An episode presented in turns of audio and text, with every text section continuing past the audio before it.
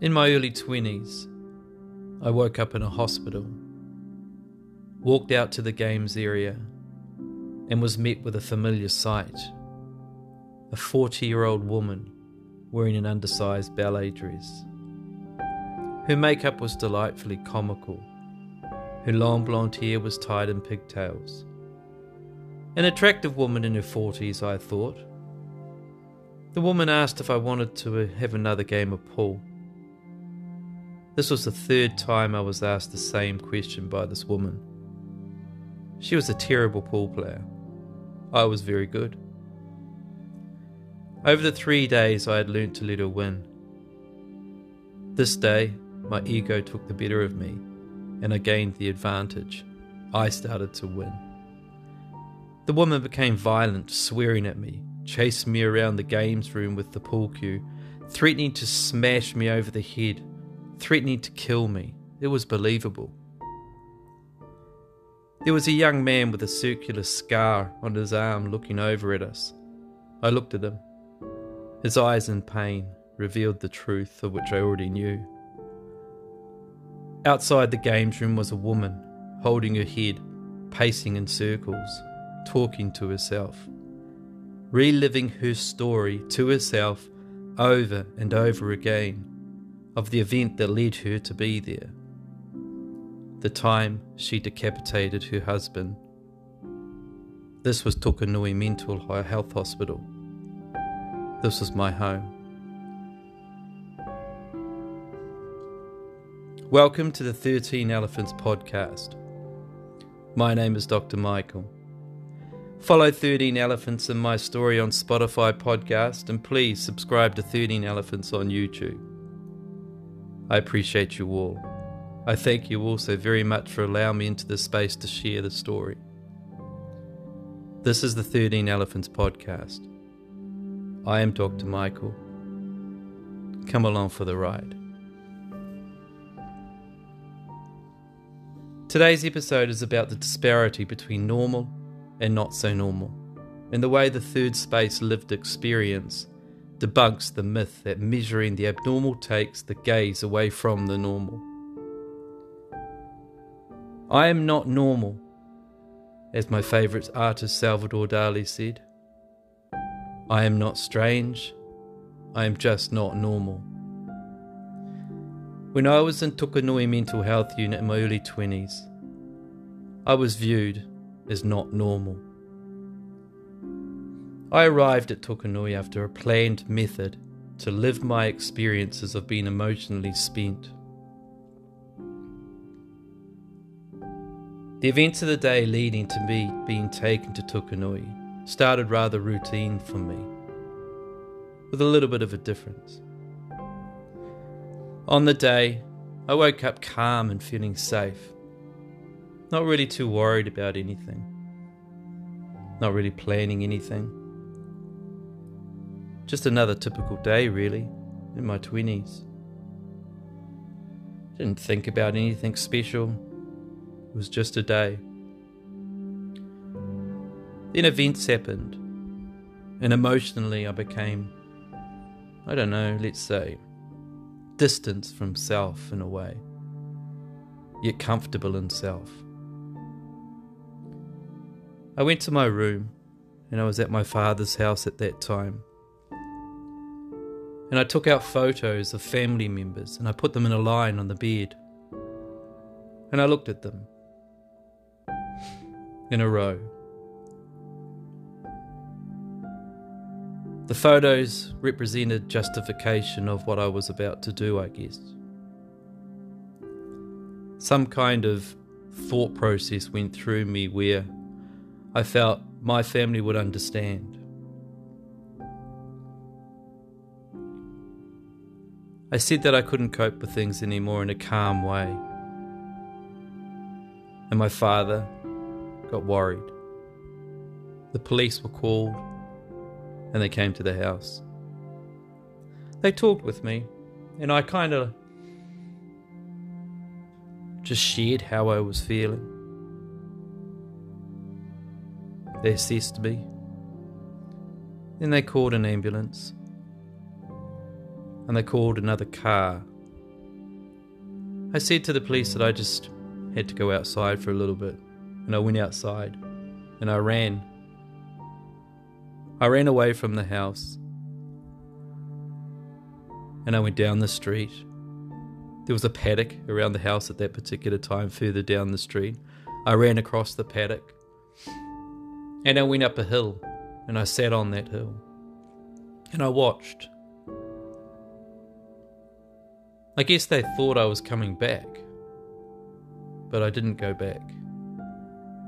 I sat on the hill and I watched as my father's car drove down the street past the hill, followed by two police cars, an ambulance, my brother, and a friend.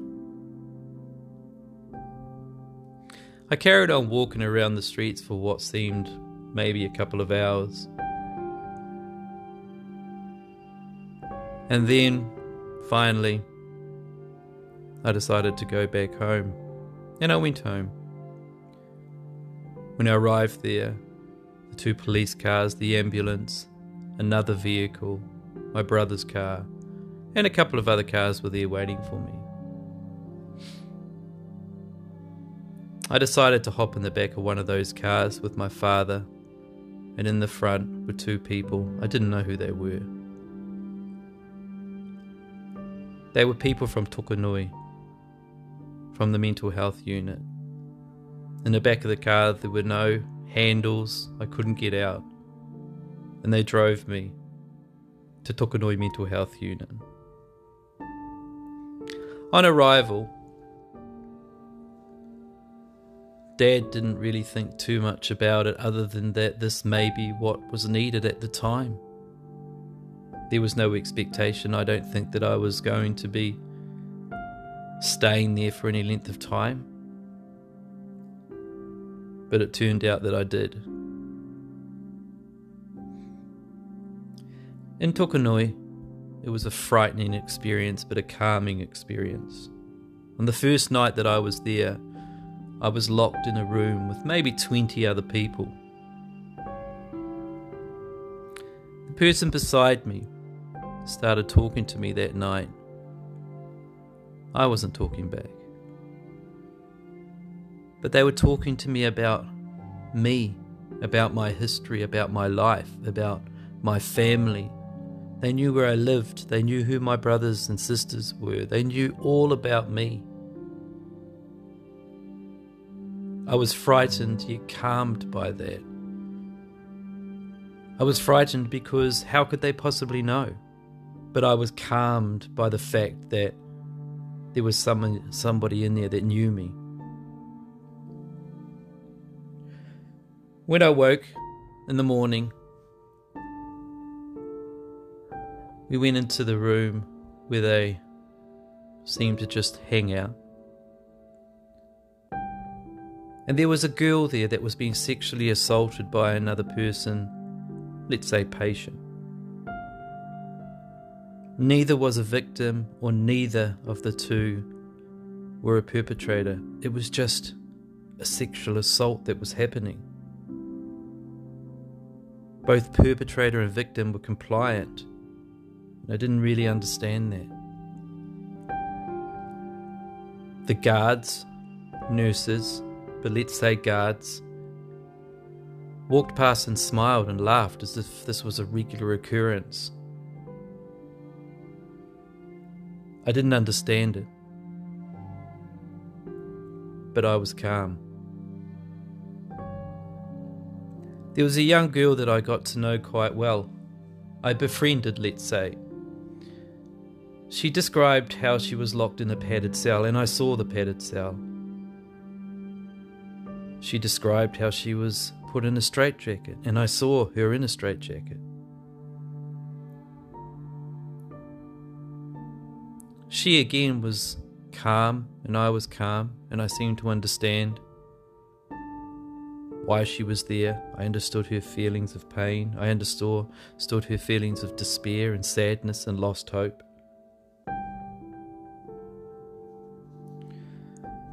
Each morning there would be a circular meeting with all of, let's say, the patients and the guards. In these circular meetings, each person had the chance to talk about their experiences, about their lived experiences. Yet there was never anybody that really spoke. The experiences were shut down immediately, and I, I noticed that when I started to have a voice to share how I was feeling, to share about what had put me there and why I was there and what I felt about being there. But when I shared, I was shut down, unable to speak. The subaltern that could not have a voice. I had befriended another man while I was there. This man told his story of how he escaped and went into the bush, which was just outside past the electrified fence. He told me how he took some number 8 wire with him. He told me how he started a fire. He told me how he heated the number 8 wire in the fire and he had made a circle out of the number 8 wire. After he heated it, he branded himself with a circle on his arm. He and I talked a lot while we were in there. We shared a lot of experiences. I enjoyed his company. He told me about the woman who decapitated her husband. The woman I saw walking around, pacing in circles holding her head, wailing, crying, screaming. This was all day, every day. This woman would do this. I never really paid much attention to the story of her because it was one of heartache and extreme pain. And I was already familiar with what that felt like. I f- understood the context, the emotion, the reason. The ballet playing pool player was a different story.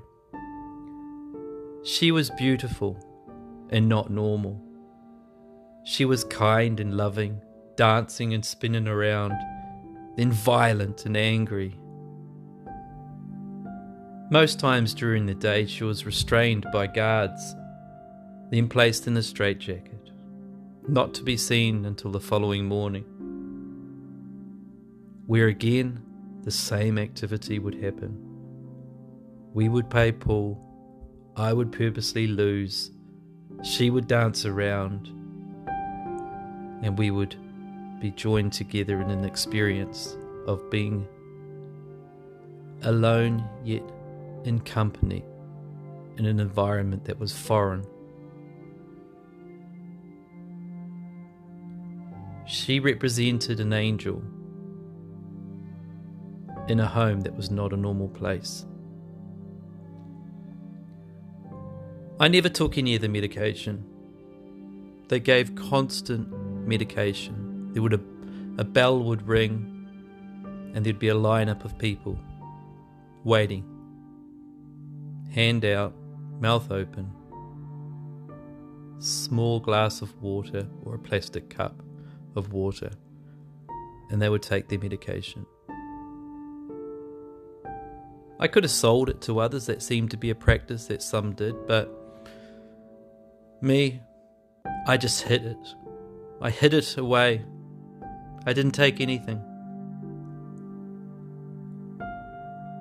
Two days before I was told I could leave, I was assessed for three hours by two psychiatrists.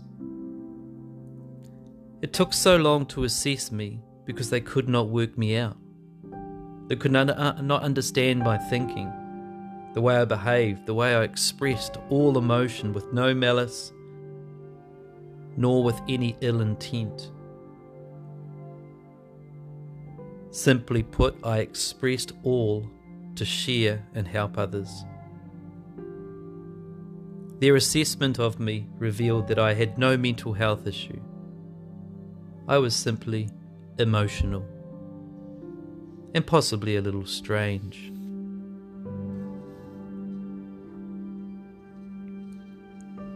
Tokanui was the first time I was institutionalized for being me, for being authentic, for living and telling the lived experience of being emotional,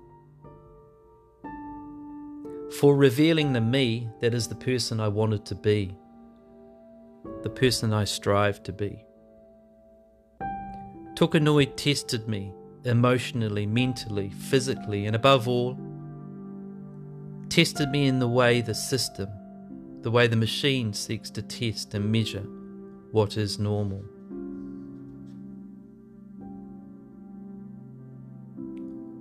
The outcome of my time in Tokanui Mental Health Unit is that I was emotional and strange. I was not normal, but I was not insane. No medication was identified as a requirement of aftercare, nor was there any aftercare level of enga- engagement required for me with a psychiatrist, a psychologist, or any other therapeutic intervention. I required nothing to get back to normal. I live the lived experience. I retell the lived experience. I function in a third space manner where my journey is liberating, is joyful, is painful, is exposing. Where the retelling of my journey, when told outside of the societal constructs which seek to patrol individual voice, helps me and others. I do not and will not shy away from telling a story as a way to engage other people in lived experiences so they and I will grow.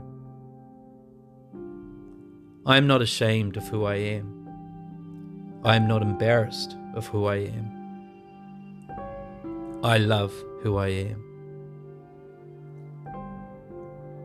I am not strange. I am just not normal.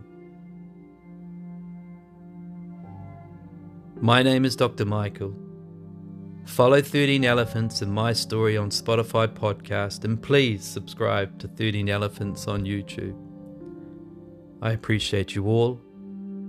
I thank you also very much for allowing me into your space to share the story. Come along for the ride.